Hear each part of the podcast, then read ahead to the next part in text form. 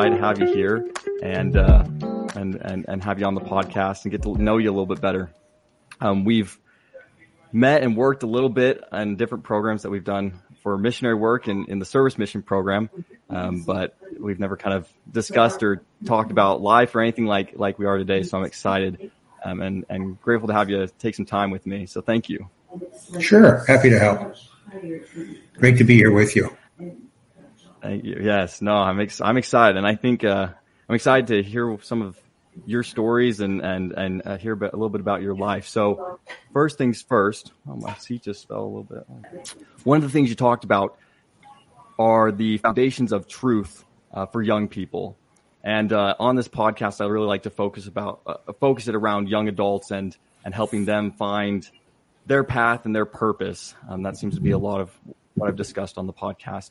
And so I'm really curious to hear about that. Probably first and foremost um, is what are those foundations of truth, and and what should young people be focusing on as they start and build um, this next chapter of their life, and as they're trying to figure it out. Okay. Um, interestingly enough, uh, I did some study.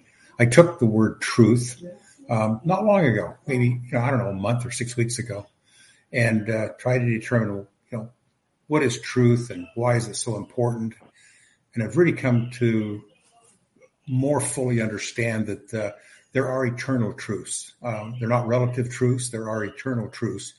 And as we find what they are, and as we live by them, our lives are happier. It's it's almost like you know there's a path, and if you are on the path of truth, um, you know life isn't like it's going to be really easy, but you can you know, but there's certain consequences when we deter from that path of truth.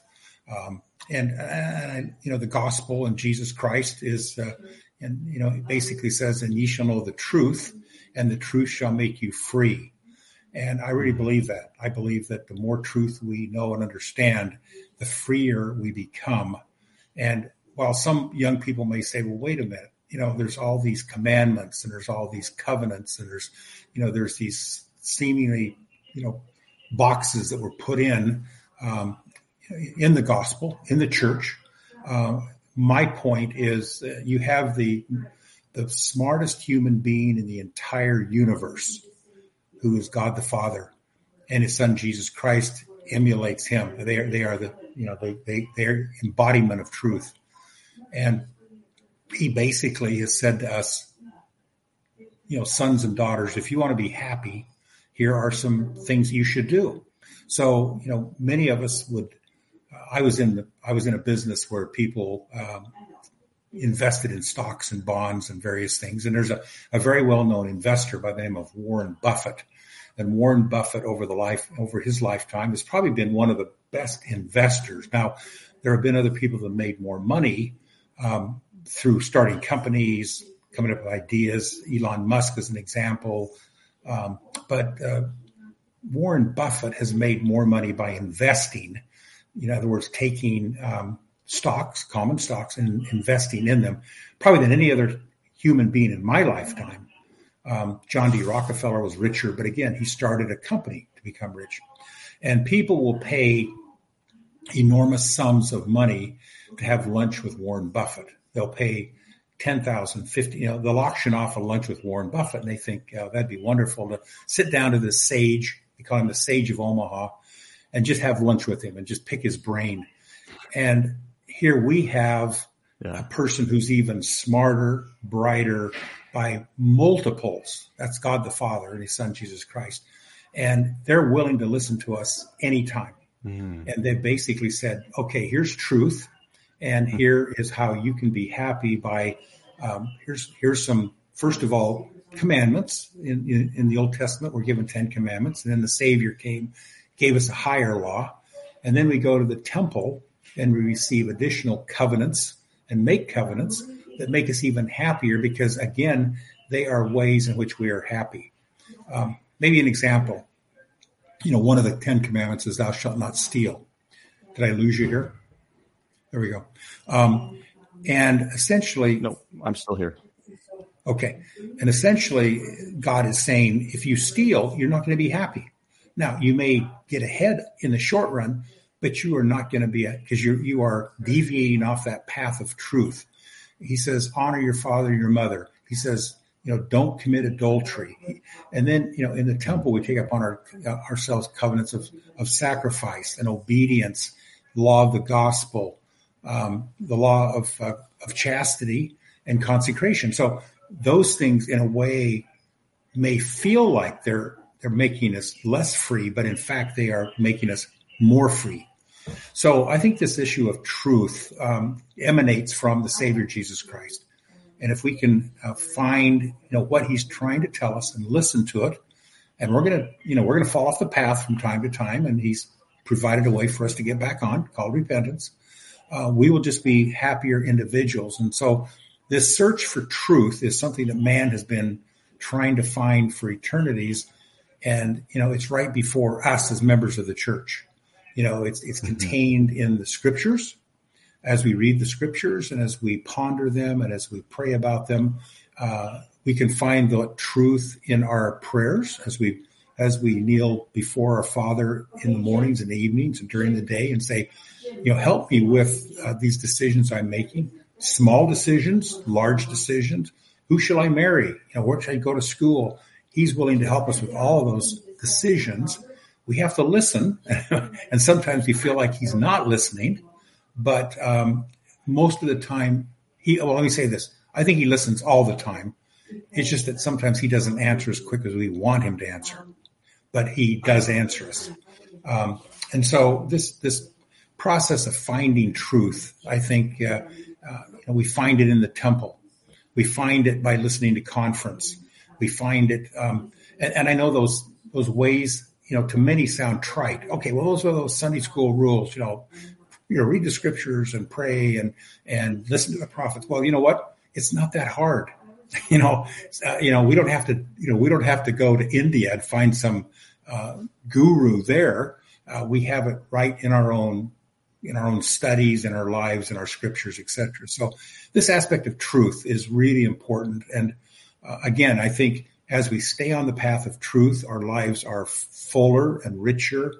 We're happier as we fall off that path and deviate, our lives become more complicated and we and we don't have the same joy that we otherwise would have. So I know it's a Sunday school answer, where to find truth, but Father in heaven doesn't make it hard. I mean, he makes it fairly simple. You know, the gospel is not it's not some mystery, some deep dark mystery. It's right before our eyes, and sometimes we make it too hard.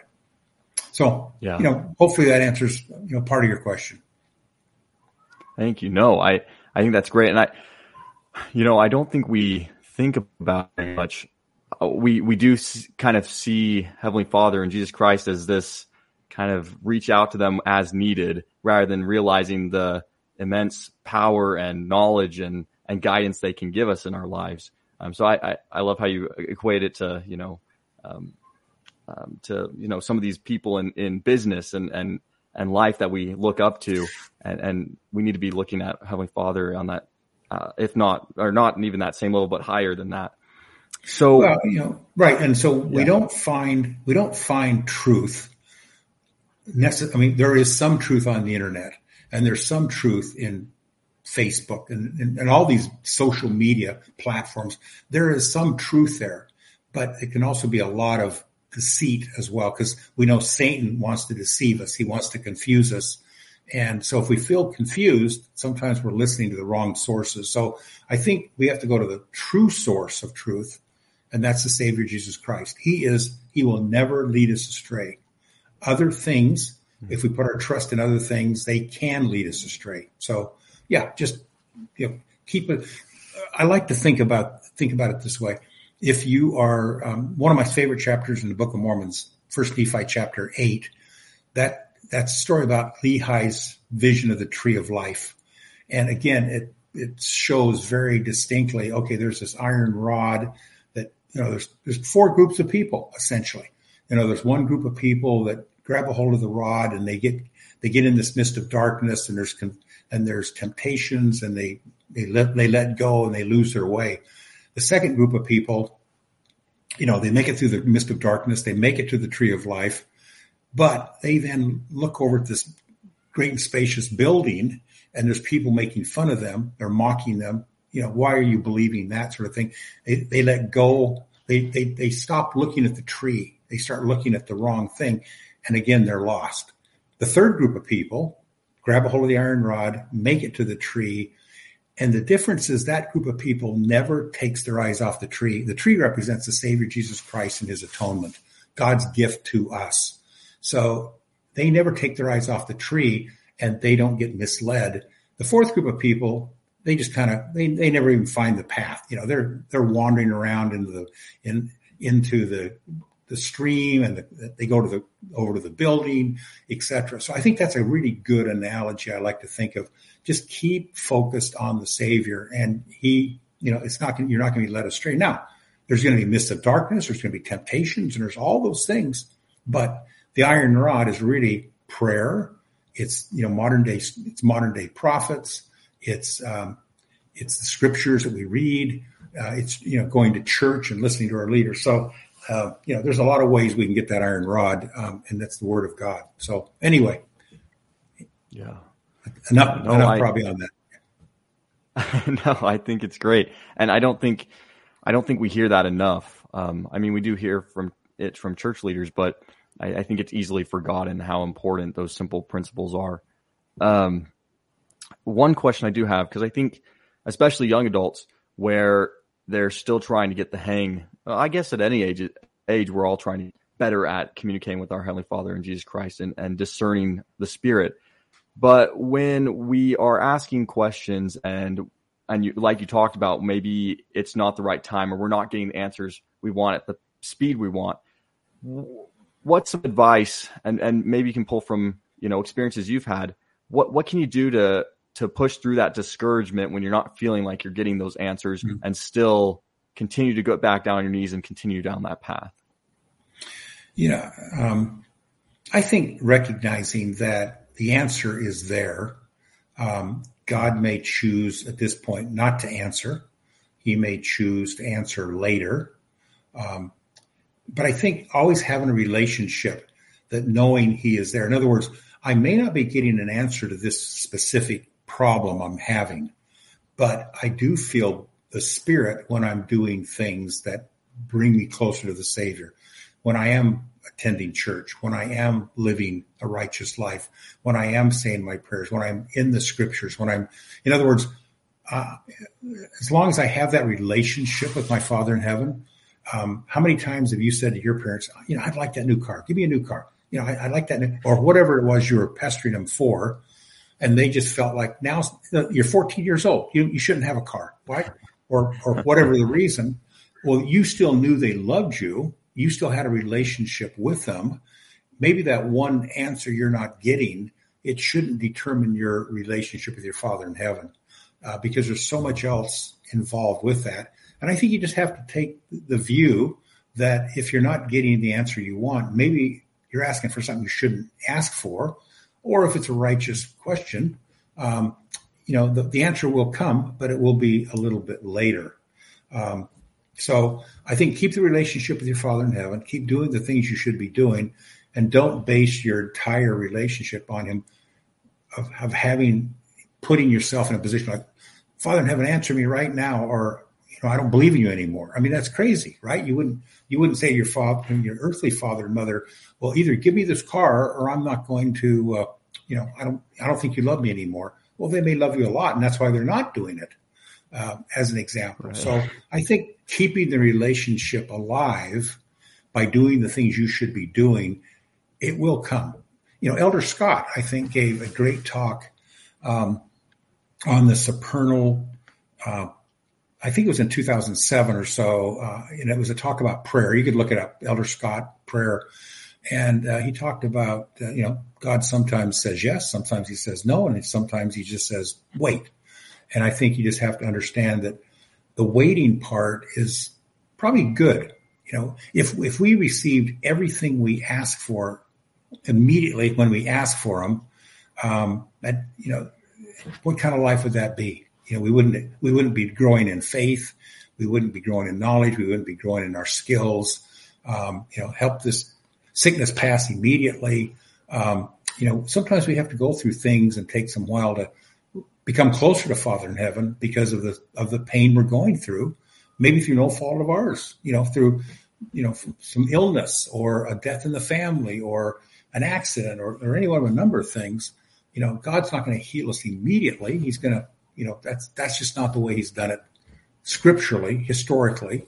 And I don't think, you know, He just He knows the right time. And I think just recognize there's a time that I'll I'll understand this better. It may be tomorrow, maybe next month, it may be 10 years from now, but it will come. Yeah. No, I, I, I think that's a perfect way to look at it because time, time does play such a factor. I do sometimes, I, I was thinking while, while you're talking about that, I, I was thinking about some of those prophets in the scriptures who, you know, the Lord told them, you know, whatever you ask for, or I'll, I'll answer that and I'll, I'll, you know, I'll make that come to pass. And what wisdom, you know, I just think to myself, I'm like, man, they must have, you know, he, he gave him that because he knew they wouldn't ever ask for anything that he couldn't, you know, w- wouldn't be wise to act upon. Right. And, uh, right. They, the connection they must have had with Heavenly Father to have that be something that they could do is uh, must be really must have been really strong. So that was just what came to mind. But that's I do think timing plays such a key key role in, in knowing to ask and and if it's not, then moving moving forward with confidence, something will come down the down the road. Well, think, well, think about you know just go back in history and look at some of the prophets and the, and the things that they went through. You know, here's Moses out in the desert for 40 years before they come to the promised land, and he never even makes it into the promised land. Look at the prophet Joseph Smith and everything that he went through in his life, and he's in Liberty Jail, and he's separated from his family, and he's in this terrible situation where it's cold and and he you know he's saying you know have you forgotten about me well you know in in, a, in the 122nd section of the doctrine and covenants the lord says all these things are for your good interesting i mean mm-hmm. all these things you've gone through joseph and he went through a lot more than we've ever gone through you know uh, you know he had he had i think he had four children die within a very short period of time you know he there were some adopted kids that he had and there was a others, but I think he, in a, in a, very short period of time, he had a number of children die. You know, Emma, and they were living, they didn't have their own home for a long, a long time. He went through tremendous uh, turmoil and pain. And, you know, and, and here, here he is in Liberty Jail. The, the saints are being scattered. And he's saying, you know, Father in heaven, where are you? 121st section is in the Doctrine and Covenants. And then the 122nd section, Father in heaven says to him, all these things are for your good. So I think we have to realize things we're going through are for our good, and we shouldn't expect immediate answers. We'd like them. That's our nature, but uh, you know, it's not always good for us. No, oh, that's a great, great point. Uh, that's an excellent. They've they've gone through so much, and, and it was for their good, even though sometimes we don't see that. Um, so when when I was reading kind of the questionnaire you filled out, you mentioned that you had a background in finances and and in that kind of the business world. I'd love to hear how, um, you know, some of these truths that you're talking about, how that's helped you in in in your professional life. Because I think sometimes it's easy to separate in a lot of ways. Um, you know, we we we can't cut the Lord out of different parts of our lives. So I'd to hear how, you know, those truths have played um, in your professional life and less Sure. Um, I think first of all, um, I, I, I was I, I, worked on Wall Street. I worked for a very good firm on Wall Street, um, and uh, when I was hired, um, I I never you know I at, at, the time I was hired. You know this was in the in the 1970s. Smoking was very prevalent. You know you'd go to the office and it'd be filled with smoke. Uh, you'd get on an airplane, it'd be filled with smoke. So smoking and drinking was a very common practice amongst people in general and among a lot of my colleagues as well. And so here I come, you know, from, you know, Brigham Young University. I don't smoke. I don't drink. Uh, but I never found it a detriment at all. Uh, when other people were drinking and I'd have my um, sparkling water or a Diet Coke or something, you know, I never felt uh, pressure to drink. And I think they respected that. Um, maybe a little story about uh, a job interview I had would be helpful too. So uh, to get the job at Goldman Sachs, I was interviewed at BYU and passed that interview. So I went to San Francisco. I probably interviewed 10 or 11 people that day. A lot of, you know, half an hour six or seven people asking a lot of questions, pressure interviews. What about this? What about this? So um, that inter- those interviews went well, and the next round of interviews was in St. Louis, where you know I was going to be hired if I passed the interview. So I spent the day in St. Louis, interviewed another six or seven or eight people, half an hour interviews. My last interview was with the office manager. And so he asked me a question sort of out of the blue uh, in the middle of the interview. And you, you, know, you could not do that today, but he did it then. He says, Do you tithe? Do you tithe? And I, I thought, You mean, do I pay a full tithing? And he goes, Yes. Well, he was a good Christian and he knew about tithing in the Old Testament. Well, what had happened is uh, there was a there was a guy in our office who was a good member of the church, and so when he knew I was coming from BYU, he said to this guy that he worked with, he says, "So tell me about Mormons and tell me about what I should ask him." And he says, "So this later to be friend of mine said, well, you don't want to hire a Jack Mormon. You want to hire if you're going to hire a Mormon, hire somebody who's living their religion." And he felt that by asking me if I tithed, that would separate out whether I was a good, you know, Jack Mormon or not. So that one question sort of, you know, and I, I look back on it and say, my future career at Goldman Sachs hinged on that answer to that one question, didn't it? If I'd have said, well, you know, I'm not a practicing Mormon. Uh, it's, you know, my, I grew up in it, but I, I don't practice it. I think he would have said, see you later you know, in, in a nice way. He, yeah. he, I think he was looking for someone who not only professed something but lived that religion. So I then went on to New York. I had another round of interviews and got the job and, and worked there for 30 years. And it was a really great place to work. I really enjoyed uh, what I did. But looking back on that experience, I recognize again, having lived the gospel and being a practicing member of the church, made all the difference to that individual and to me. And I just, I never found that it was a detriment at all. In other words, you know, when others would go to parties and drink and I was told, you know, sober, I could keep my head. I didn't say stupid things. I didn't get out of line. You know, there are just so many ways that people get in trouble, you know, when they're on, when they, when they drink alcohol, on drugs, etc. Um, so I, you know, you never picked up for a DUI, et cetera, et cetera. Um, so consequently, one other story is kind of interesting. So a little later in my career, we're now interviewing people, and we we see some really good candidates. We see you know kids from Stanford and Harvard and and Cal, and this one individual came through from Cal and uh, really had a great looking resume, top of his class, mathematics, etc. Very very talkative, um, very social. In other words, he's somebody that would have you know done very well. So what, this was now in an era where you could look up people on Facebook and a few things. And so one of my colleagues looked him up and there was a bunch of pornography. And it was like, okay, we're done with this guy. And uh, in other words, this wasn't even a member of the church. It was like, how could somebody be so stupid as to have this on? In other words, if they're using that poor judgment, you know, we're not going to hire him. So again, you know, one of the, these truths that Father in heaven has given us about being morally clean is not just good advice. I mean, it, it's it's a truth that keeps you from, you know, it just gives you more joy and happiness. So uh, those are just a couple of examples from uh, my career, but it went over and over again about how people, you know, would have more trust because they knew I was a member of the church. Uh, I was uh, I had opportunities to do things that uh, other people didn't because of because of that background. I could be I could be trusted. So I never found it to be. I found it always no, be positive. I, yeah.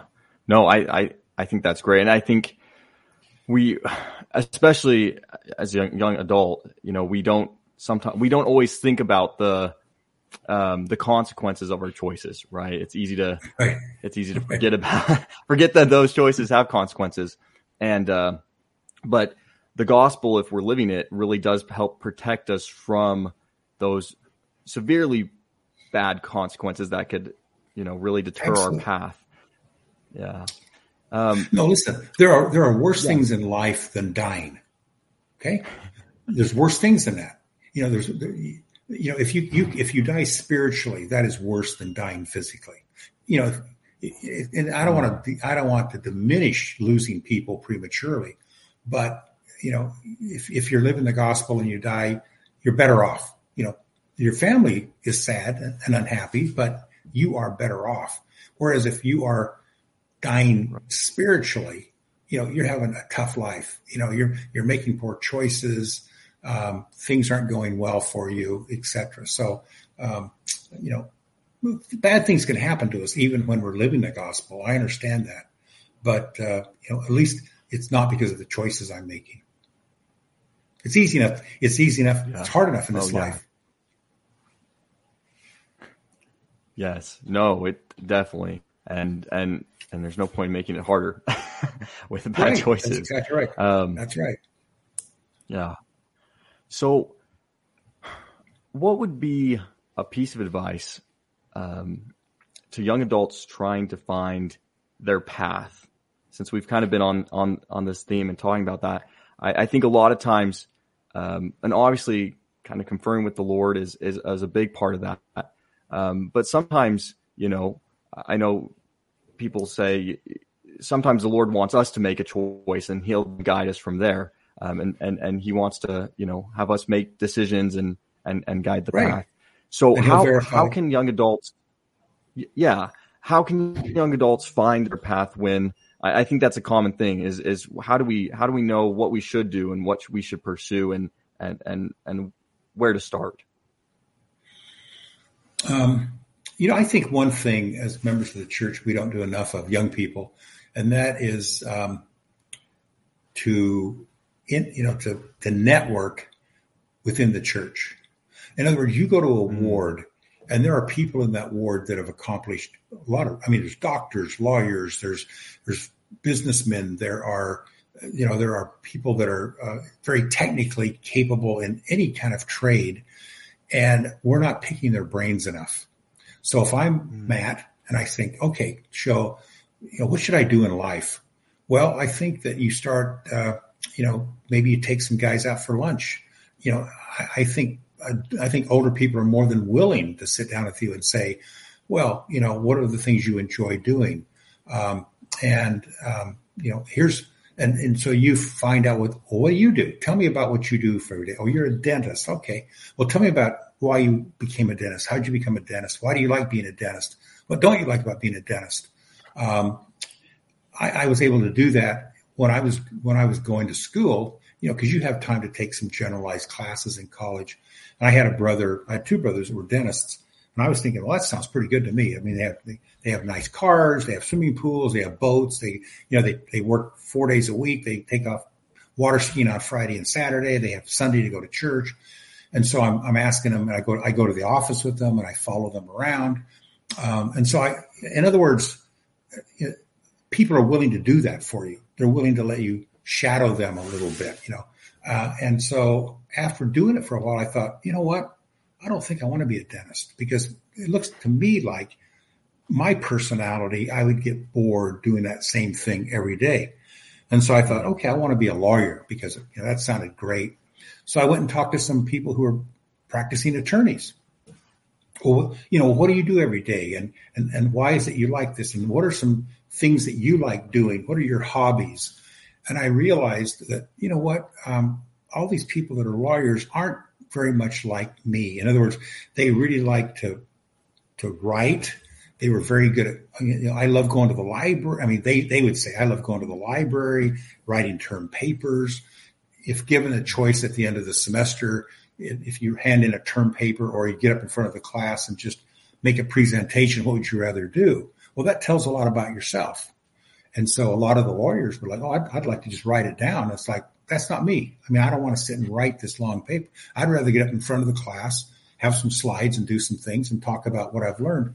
So again, you're, you're trying to find out, you know, these personalities that are like you. And so you find somebody that's like, okay, this, you know, I like this person. I like what they, I like their hobbies. I like, you know, learn, I learned about what they do. And it's might be, well, you know, if I like them, maybe I would like doing what they do as well. So I think there's some work that young people can do to to sort out what successful people have done and yeah. kind of match up personalities. And, and, and in the church, you have this whole congregation wards and stakes, leaders that you could say to them, Hey, I mean, I, have kind of admired, you know, what do you do for a living? And, and why do you like it? And would you do it again? And would you recommend your son or daughter to do this? And, and so you may find that a person that you gravitate towards is actually teaching high school. You know, maybe they're a coach in high school. And it's like, you know, I've, I've always enjoyed sports. That might be something I'd really enjoy. And so you go see what they do. Anyway, I, I just think as as young people in the church, you don't do enough of the networking. If you were a good, a good little Jewish hmm. boy in New York, you would be networking like crazy with all these people that have these different jobs. I think you have the same opportunities. Um, you know, your parents' friends, your stake leaders, your bishop, your people you work with in, in the in the mission office, et cetera, et cetera. I mean, there's there's probably 30 people you could have lunch with that, that do yeah. a multitude of different things you know, anywhere from policemen, lawyers, doctors, um, et cetera, et cetera. So just, I think that's, that would certainly be a suggestion I would give you.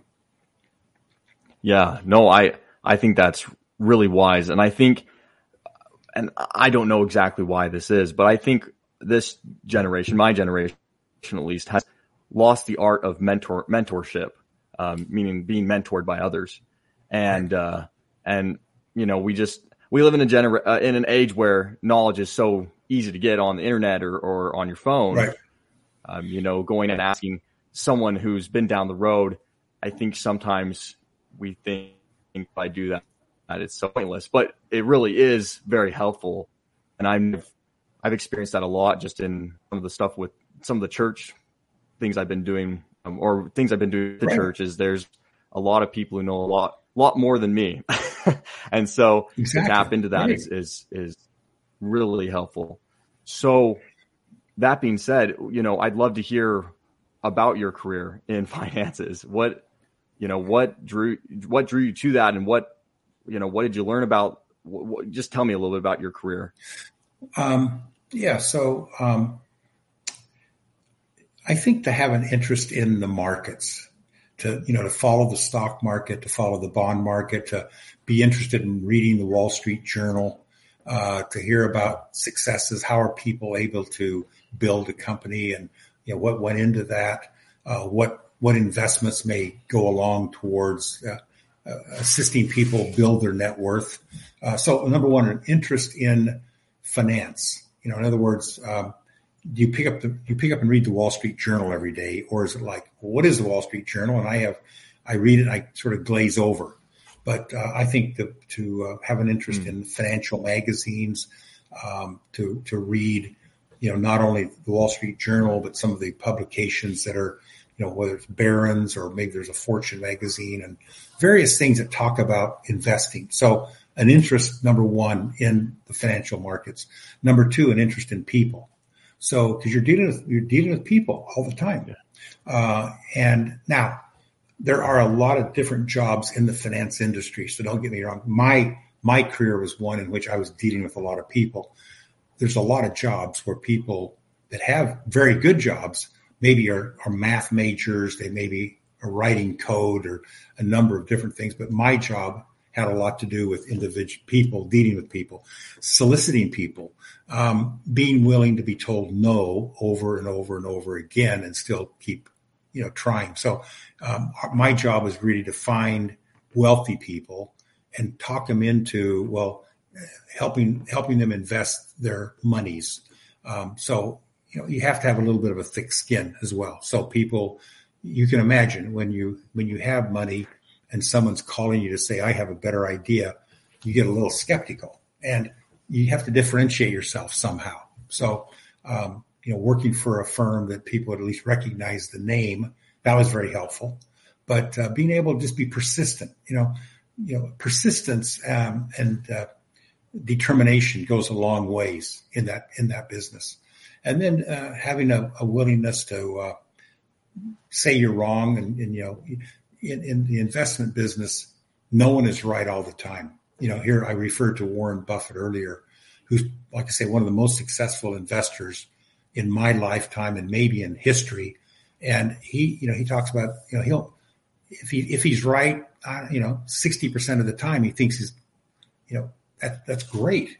You can't be right 30% of the time, but you have to be right a little bit more than half, but you're not right all the time and be willing to learn from your mistakes.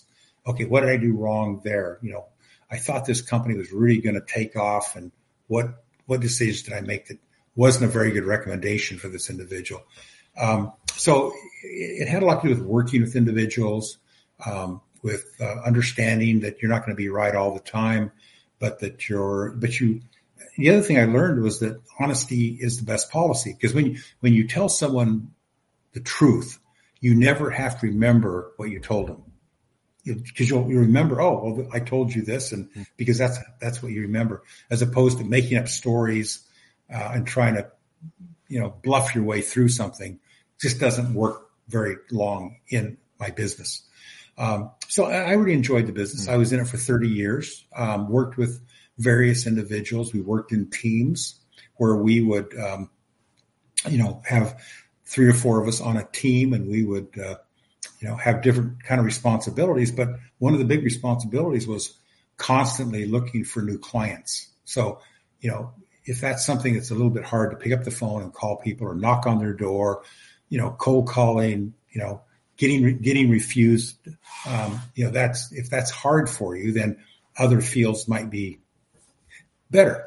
Um, but uh, you know, like I say, there's a lot of different uh, things you can do at an investment firm other than just you know, work on the front lines of finding clients. You know, there's people that have a multitude of different things, and there's a number of good firms out there that, uh, you know, Morgan Stanley and and Goldman Sachs are just two of the of the ones. Hmm. Wow.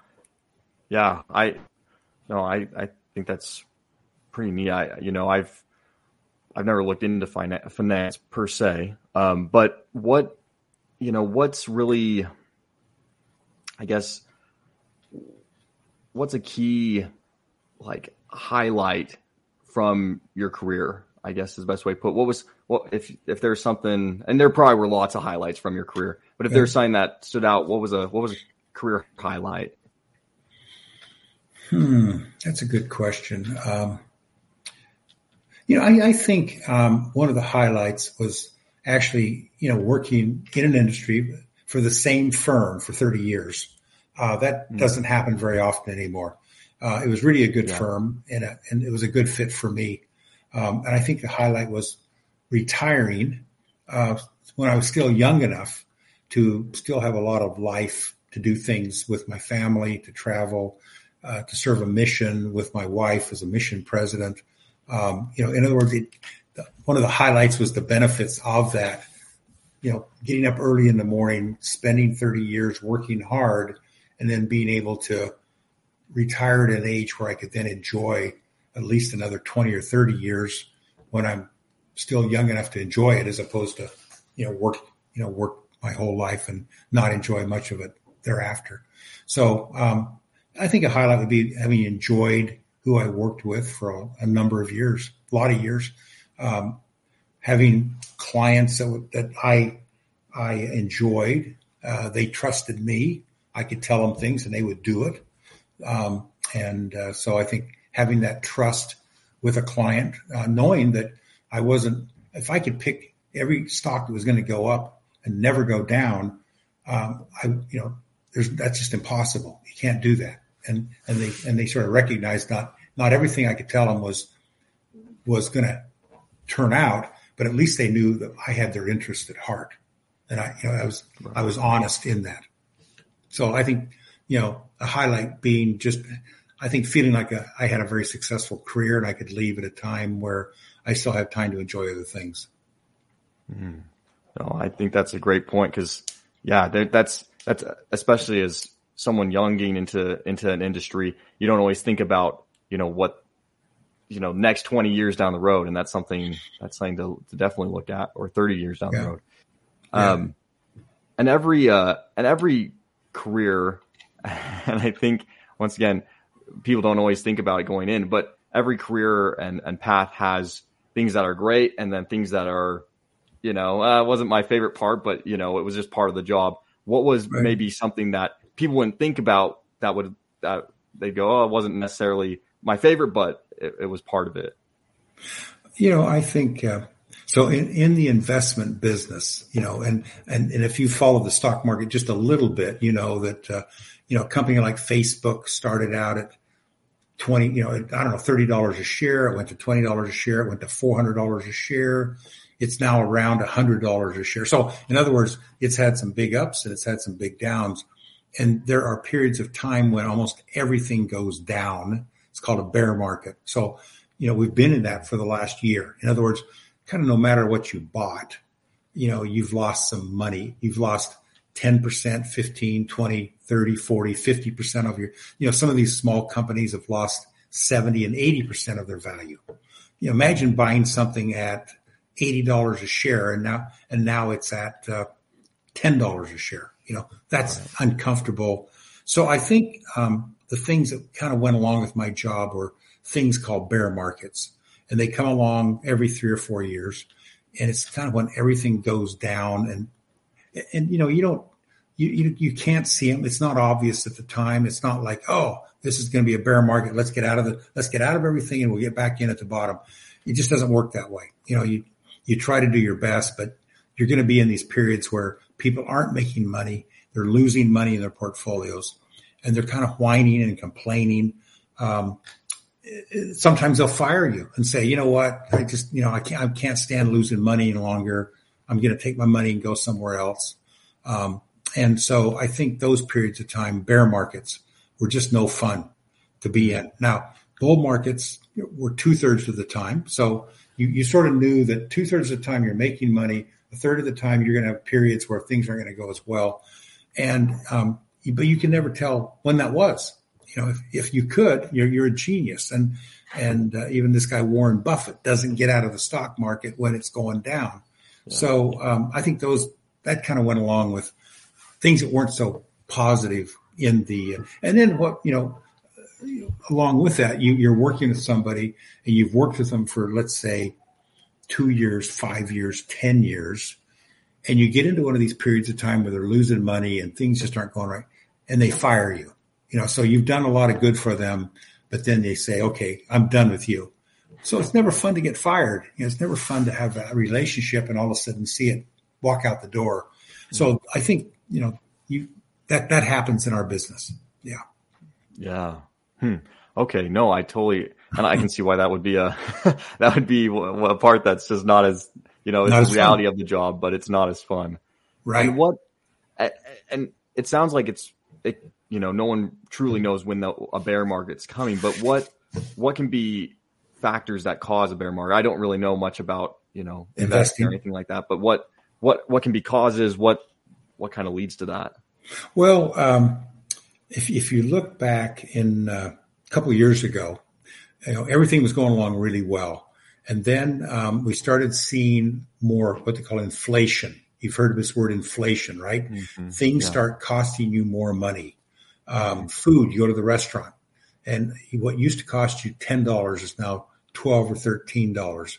Mm. Going to the grocery store, what used to cost you. So inflation is one of the things that kills stocks because it causes interest rates to go up, and then there's this thing called the Federal Reserve. That's the that's the central bank of the United States, and they feel like okay, we need to do something about this inflation. We need to we need to stamp it out because the people that are going to elect our next president, elect our senators, you know, they're they're they're not liking this inflation. They're blaming it on this. They're blaming it on the current administration. So we've got to do something about it.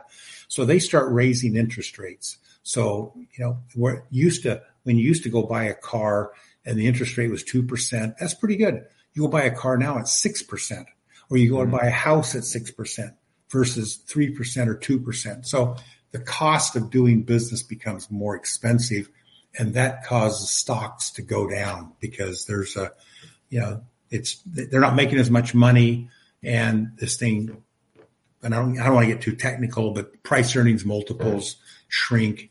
You know, other things become more attractive relative to stocks. So people sell their stocks and buy let's say gold, or they think they're going to buy some something, some cryptocurrency, and that will be a hedge against stocks. And to find out, it really wasn't. It was a pretty right. bad investment. You know, at certain times, if you got in very early, it was good. But where most people got in, they're probably down 20, 30, 50%. Um, yeah. So that's what causes. So any, you know, the central government raising interest rates is kind of a killer for stocks, but you don't know when they're going to stop. Um, and uh, again, it's you know, it's a, a lot of uh, work has gone into trying to figure that out, but they haven't figured it out yet. Mm. And and why does and, and maybe I'm just kind of missing something, but why does raising interest rates help lower in, inflation? Well, it just it makes it, it cools off the economy. Oh. It makes it more it makes it more expensive to do things. So businesses start shutting down and prices start, you know, interest rates go up, but but it, it slows down the growth in the economy. In other words, people can't afford houses like they used to. They can't afford cars like they used to. When they could borrow money at two percent, that was a much better deal than they pay six percent to buy a car. So mm-hmm. they don't sell as many cars, they don't sell as many houses. That causes you know people are less willing to spend money. They're not as confident in the future. So it just slows things down. Gotcha. Okay. No, that makes sense. Hmm. Well, that's uh, that's fascinating. I've you know once again I don't know anything about investing, so it's it's interesting to hear how that works and and what kind of the the process is behind that. Um, I do have a question regarding um, relationships. So you and Sister Blatter have been married for how how many years have you been married? 53. 53. So, uh, especially nowadays, you know, I was, I was just talking to some friends the other day, uh, about, you know, dating and relationships and, and it's, it's every generation, it's a little different how dating takes place. And, sure. Um, but, but I think that's something that especially young adults are trying to figure out and, and figure out how to have a strong, long lasting relationship and find a, uh, uh, find someone who they could do that with. So what has been your secret to success. What has worked for you and Sister Blatter? What's what's led to a 53 year year marriage? You know, I, I think part of it is that uh, always being able to trust each other. I mean, I have never once felt like, oh, I see, she's not home. Could she be seeing somebody else? I mean, that has never even crossed my mind. So, in other words, there's a high degree of trust and confidence in each other. Mm. Um, so there's truth. You know, in other words, you know, I, I, tell her the truth and I can always trust that she tells me the truth. Um, I think having common um, backgrounds helps. Um, you know, that is, we come from kind of the same cultural backgrounds. Uh, our families were members of the church for a long time, but that's not, it doesn't have to happen. But I think common interests, common beliefs, um, and, and making sure that, uh, you know, I think young men oftentimes get carried away with how a girl looks. And while that is somewhat important, it's not the most important because I know what young women aren't necessarily looking for looks. They're looking for someone who is going to be, you know, faithful to them, that will be a good provider for them. So they're looking at a little slightly different things. But I think that, you know, to have talks and understanding and what are your mutual goals. Um, I, I, think that uh, uh, in in Diane's mind, you know, she wanted to marry somebody who was going to be successful. Her dad had been successful, and so she was looking for someone who was going to college, who was going to graduate from college, and so there were expectations that she had and I had. Um, that uh, we kind of went through on those expectations. And, you know, I went to college and graduated and got degrees, and she did as well. So I think having um, an understanding of what is somewhat expected with each other. Um, you know, how many kids do you want to have? Um, you know, oh, I don't want to have any kids. I want to work. And you might say, ooh, you know, I, I really kind of want to have some children. So I think, you know, understanding of what how many children and church activity. You know, I I was with a uh, one of our missionaries recently, and he said, you know, it's really hard to find young women to date. He says, I I took one of them to conference, and uh, after listen, you know, and after listening to one of the talks by Elder Oaks, she said, you know, that really left me kind of cold. And he kind of goes, well, I'm done with her. because in other words, he just kind of felt like, you know, if she's going to question where Elder Oaks is coming from on his talks and kind of accept some things and not accept other things, for him, that didn't work. So he quit dating her. So I think having, you know, ex- expectations of how active, you know, my wife and I wanted to marry somebody who's going to be very active and get married in the temple, have children, um, be be actively participants in church, um, as opposed to well, I can take it or leave it kind of thing. So I, I think a number of you know having getting to know each other pretty well um, before you enter into this uh, bliss, marital bliss, because you know you're going to have disagreements. You're going to, you know, things are going to come up. You're not the same people. You know, you are different people. But I think as long as you have the big, the big goals in mind, you know, do you have a testimony of the Savior? Do you have a testimony of the church? Can do you, can you do you are you can do you um, qualify for a temple recommend? Um, those kinds of things are really were really important to us, um, and I think has helped us, you know, through uh, you know 53 years of marriage.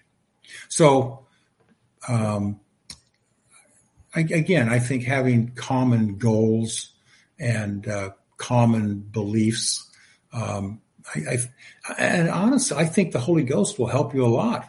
Um, you know, you're going to go out, you're going to go out with some girls, and it's going to be kind of flat, and other other ones they may not be as they may not be as cute or whatever, but it's like, wow, there's something here. You know, maybe that's the Holy Ghost telling you you need to have another date or two or three.